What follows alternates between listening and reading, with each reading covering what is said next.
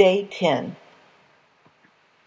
Well, Joseph became very important in Egypt, as you know, and during those seven years of famine, his brothers and his father, who were still living back in the old homestead from where in Palestine, in the in, in the land of Israel, from where um, Joseph had come, they were starving too, and they heard news that Egypt had grain to offer the people.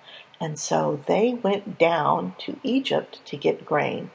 And in some a fascinating turn of events, uh, Joseph was reunited with his family. He forgave his brothers for the terrible, terrible things they had done to them, done to him, and he invited them to come to Egypt to live.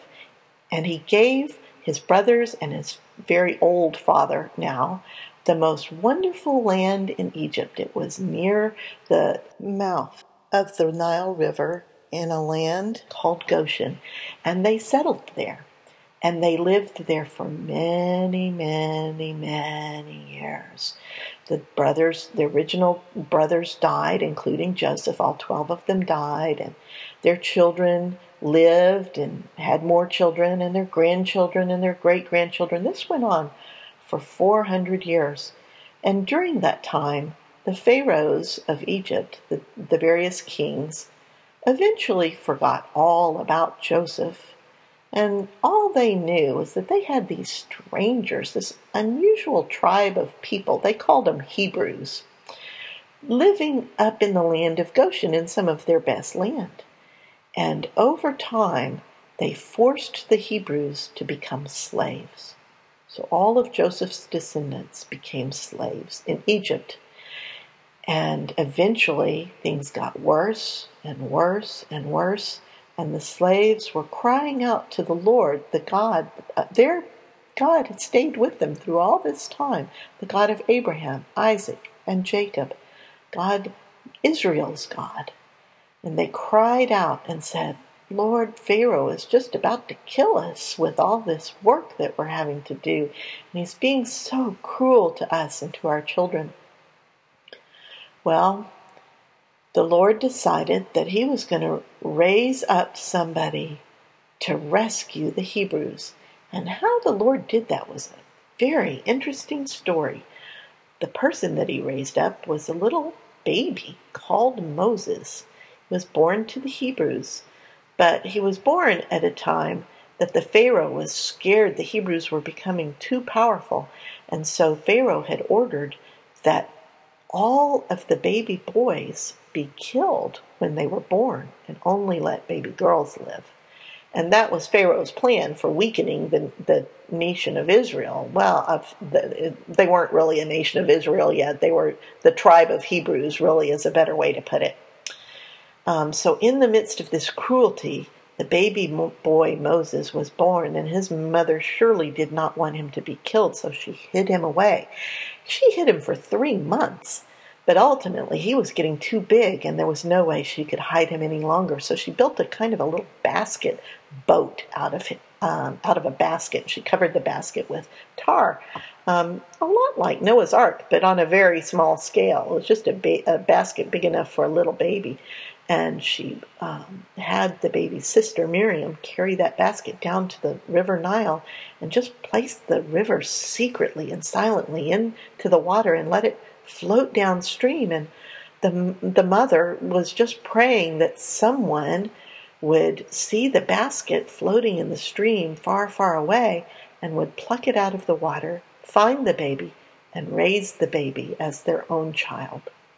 Well, it sure did happen like that the only thing was, the baby didn't get very far. He didn't even get out of the city because before he got out of the city, the king's daughter, the Pharaoh's daughter, saw the basket floating in the river Nile and she plucked it out of the water, found the baby, and fell in love. She's, oh, it's a little baby. How cute. Daddy, can I keep the baby, please? Huh, please? And her father let her keep the child. So Moses, the Hebrew baby boy, became the son of Pharaoh's daughter. He was Pharaoh's grandson, adopted grandson. Oh my goodness, what a, what a plot twist, right? Well, Moses grows up And um, he never forgot that he was a Hebrew. His mother had been hired to be his um, babysitter, his nanny, and she told him all the stories about who he was, about the God of Abraham and Isaac and Jacob. So Moses was raised as a noble in the Egyptian court, but he had Hebrew roots. And one day he saw a, uh, a slave master, an Egyptian slave master, badly mistreating a Hebrew slave. And Moses came to his defense and he fought with that slave master and killed him. And as a result of that, Moses had to run for his life because you just can't go around killing Egyptians. So Moses ran out into the desert, far, far away. He was 40 years old when he ran, and he stayed in that desert for 40 more years until he was 80 years old. And one day, as he was out with his sheep, he had become a shepherd, used to be a prince, now he's a shepherd. He saw a bush out in the desert and the bush was on fire and you know that happens. You can have i guess lightning strikes or whatever but it, it bushes can burn but they should just burn right up because it's dry out in the desert.